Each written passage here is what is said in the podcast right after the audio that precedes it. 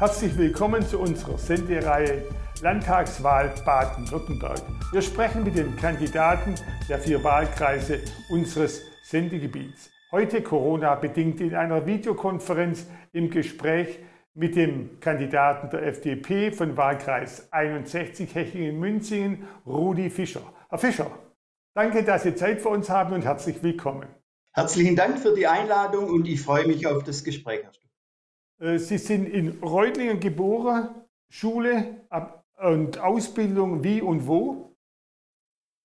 Schule in Fullingen, Hauptschule, Ausbildung dann in Reutlingen und in äh, Stuttgart. Bin 45 Jahre jetzt dann draußen in der freien Wirtschaft, äh, habe draußen in der freien Wirtschaft gearbeitet, war in unterschiedlichen Betrieben und äh, auch in unterschiedlichen Tätigkeiten dann unterwegs, Familien, Kleinbetrieben, Konstruktion, Entwicklung und so weiter. Wenn ich es recht weiß, wohnen Sie seit Jahrzehnten in Metzingen. Warum kandidieren Sie für den Wahlkreis Hechingen-Münzingen? Ja, wir kamen von Esslingen Richtung Heimat wieder nach Metzingen. Wir sind ja beide aus, äh, aus, dem, aus dem Kreis, meine Frau aus Eningen, ich aus Pfullingen. Und so hat sich das angeboten, in Metzingen mit unseren drei Kindern wieder äh, heimisch, heimisch zu werden seit 1991. Und äh, ja, dann hat sich die Frage gestellt, wohne ich nur in Metzingen, Schlafstätte oder engagiere ich mich auch etwas? Und ich habe mich fürs Letztere entschieden und so bin ich dann letztendlich über ja, die Gemeinde zur politischen Arbeit gekommen. Ja. Sie sind in den Landtag nachgerückt für Andreas Glück, der dann sozusagen ins Europaparlament gewechselt ist. Frage, wie beurteilen Sie jetzt nach dem Sie dort längere Zeit selber dabei waren, die letzten fünf Jahre unserer Landesregierung. Was hat Ihnen gefallen, was hat Ihnen nicht gefallen, was ist liegen geblieben? Also da ich ja aus der freien Wirtschaft komme, bin ich ein bisschen anderes Arbeiten gewöhnt. Das heißt, äh, ich stecke mir die Ziele beziehungsweise dann äh, den Weg, die strategische Vorgehensweise und äh, da habe ich in der Landesregierung in den letzten fünf Jahren eigentlich kein gemeinsames Ziel der Landesregierung zwischen Grün-Schwarz erkennen können. Äh, die eine sind in Richtung Umwelt gegangen, die anderen haben die Bildung nicht vorantreiben können. Also hier haben wir Defizite und in der Wirtschaftspolitik ebenfalls. Weil ich kann ja nicht nur den Diesel verbieten oder Dieselfahrverbot und den Transformationsprozess dann anstoßen, sondern ich muss auch wissen, wann und wen ich wohin transformiere. Ja. Ich kann keinen Industriezweig abwürgen und habe dann noch äh, keine neuen, wo ich dann, äh, sagen wir, Arbeitskräfte dann wieder einstellen kann und transformieren kann. Sie sind über die Kritik sozusagen schon hinausgegangen. Was ist Ihr zentrales Wahlthema? Mein zentrales Wahlthema ist, dass ich den ländlichen Raum stärke. Das heißt für mich, dass die Digitalisierung vorangetrieben wird, auch im ländlichen, im ländlichen Raum, äh, dass auch die Bildung vorangetrieben wird, weil ohne Bildung funktioniert es nicht. Und wir sehen ja hier, ich kann ja nicht nur Homeoffice und Homeschooling fordern, ohne dass jetzt die Infrastruktur äh, vorhanden ist. Ja. Äh, die Landesregierung investiert jetzt 65 Millionen vom Bund und 65 Millionen vom Land. Das heißt, 130 Millionen werden jetzt insgesamt an Laptops und Infrastrukturmaßnahmen äh, für die Schulen, für die Bildung veranschlagt. Aber wie gesagt, die Infrastruktur, der Breitbandausbau ist noch nicht in dem Maße vorangeschritten, wie er eigentlich sein müsste, um diese Maßnahmen dann auch so umzusetzen und erfolgreich einzusetzen. Es gibt viel Kritik für Ihr Wahlplakat so im Flower Power Design und mit dem kühnen, ja etwas Selbstlob, äh, nach Selbstlob riechenden Spruch, der Impuls fürs Land. Wie gefällt es Ihnen persönlich? Super, finde ich. Weil der Impuls ist neu. ja, klar, natürlich, ja.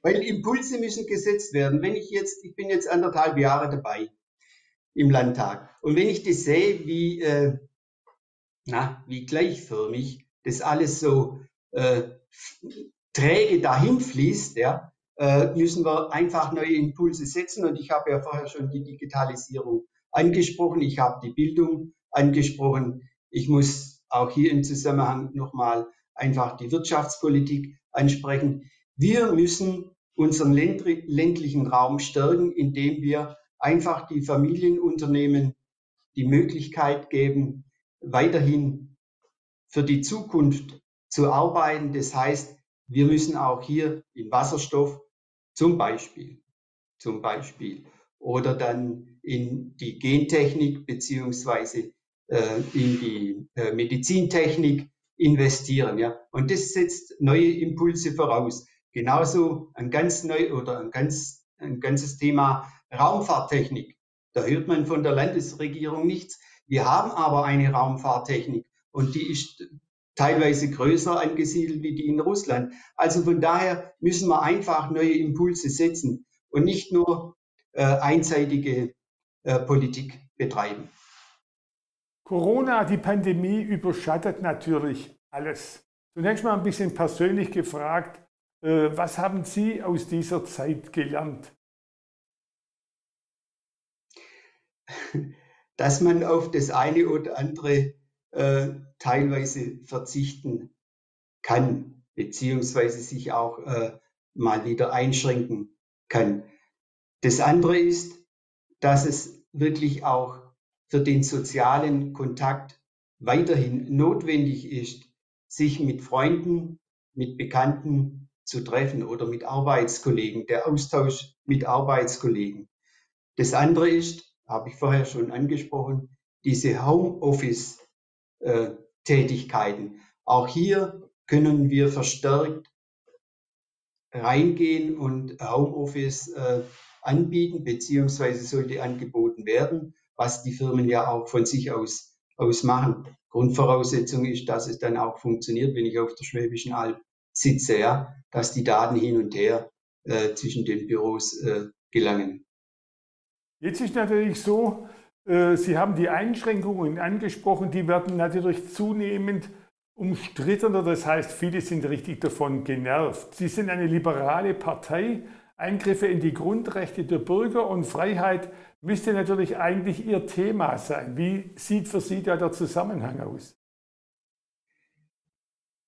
Ja, also es fängt mal grundsätzlich damit an, dass äh, die Regierung, der, äh, der, Ministerpräsident, das Parlament am Anfang der Pandemie und ja auch vor kurzem äh, nur sehr, naja, äh, sporadisch informiert hat. Es sollte eigentlich nicht sein, äh, dass das Parlament über die Presse informiert wird, was pandemiemäßig äh, gerade äh, die Landesregierung, äh, na, die Landesregierung eigentlich vorhat. Ja, hier bin ich schon äh, dafür, dass man das Parlament wesentlich stärker mit einbindet, weil es kann nicht sein, dass hier Einzelaktionen dann äh, stattfinden und äh, die Beteiligten be beziehungsweise die Betroffenen dann über die Presse erfahren, okay, was jetzt gerade äh, die Landesregierung plant, kurzfristig plant. Auch hier ist eine wesentlich ja, stärkere demokratische Einbindung der Parlamente, nicht nur beim Land, auch beim Bund teilweise gefordert. Die Impfungen bei allem Problem, dass ein Impfstoff noch fehlt, soll ein bisschen Licht ins Dunkel bringen und es wird vielleicht dann irgendwann mal auch eine Zeit nach Corona geben. Und da gibt es natürlich eine viel größere Katastrophe, wenn man so sagen darf, nämlich Klimawandel und Klimaschutz. Wie ist da die Position der FDP im Land? Ja, dass wir umweltmäßig und klimaschutzmäßig was tun müssen, ist ganz klar. Aber hier sind wir ja dabei. Wir haben ja gesagt, die, ein, äh, die einseitige Förderung von E-Mobilität, denke ich, ist äh, nicht gerade den Weg, den die FDP einschlägt, sondern wir sind für Offenheit und zwar in jeder, in jeder Hinsicht. Ja. Es heißt technologieoffen, Wasserstoff. Das heißt aber auch, dass man in der Bio, äh, nee, äh, na, äh, in der Landwirtschaft und das äh, Biodiversitätsstärkungsgesetz, das ja verabschiedet wurde, dass wir auch hier neue Wege einschlagen müssen. Bedeutet aber auch, dass wir hier die Techniken, die Forschungen, die im Moment ja nicht ganz so betrieben werden, wie sich die FDP eigentlich vorstellt, dass wir die wesentlich stärker unterstützen wollen und müssen, um auch dann hier mit neuen Techniken den Umweltgefahren äh, und Klimawandlungen entgegentreten zu können. Gut.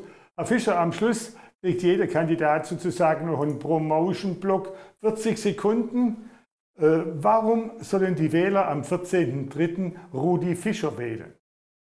Zeit läuft. Weil ich ein Mann aus der Wirtschaft bin und ich denke, ich verstehe, was äh, die Familien und kleineren, mittleren Unternehmen in Baden-Württemberg benötigen, weil ich eigentlich, nicht eigentlich, weil ich einstehe für den ländlichen Raum, weil ich durch meine viele Besuchen in den Unternehmen und Einrichtungen erlebt habe, wie, wie stark unser ländlicher Raum, wie stark unsere Schwäbische Alb aufgestellt ist. Und die gilt es auch weiterhin so zu, zu fördern. Und äh, deshalb denke ich, bin ich der richtige Mann.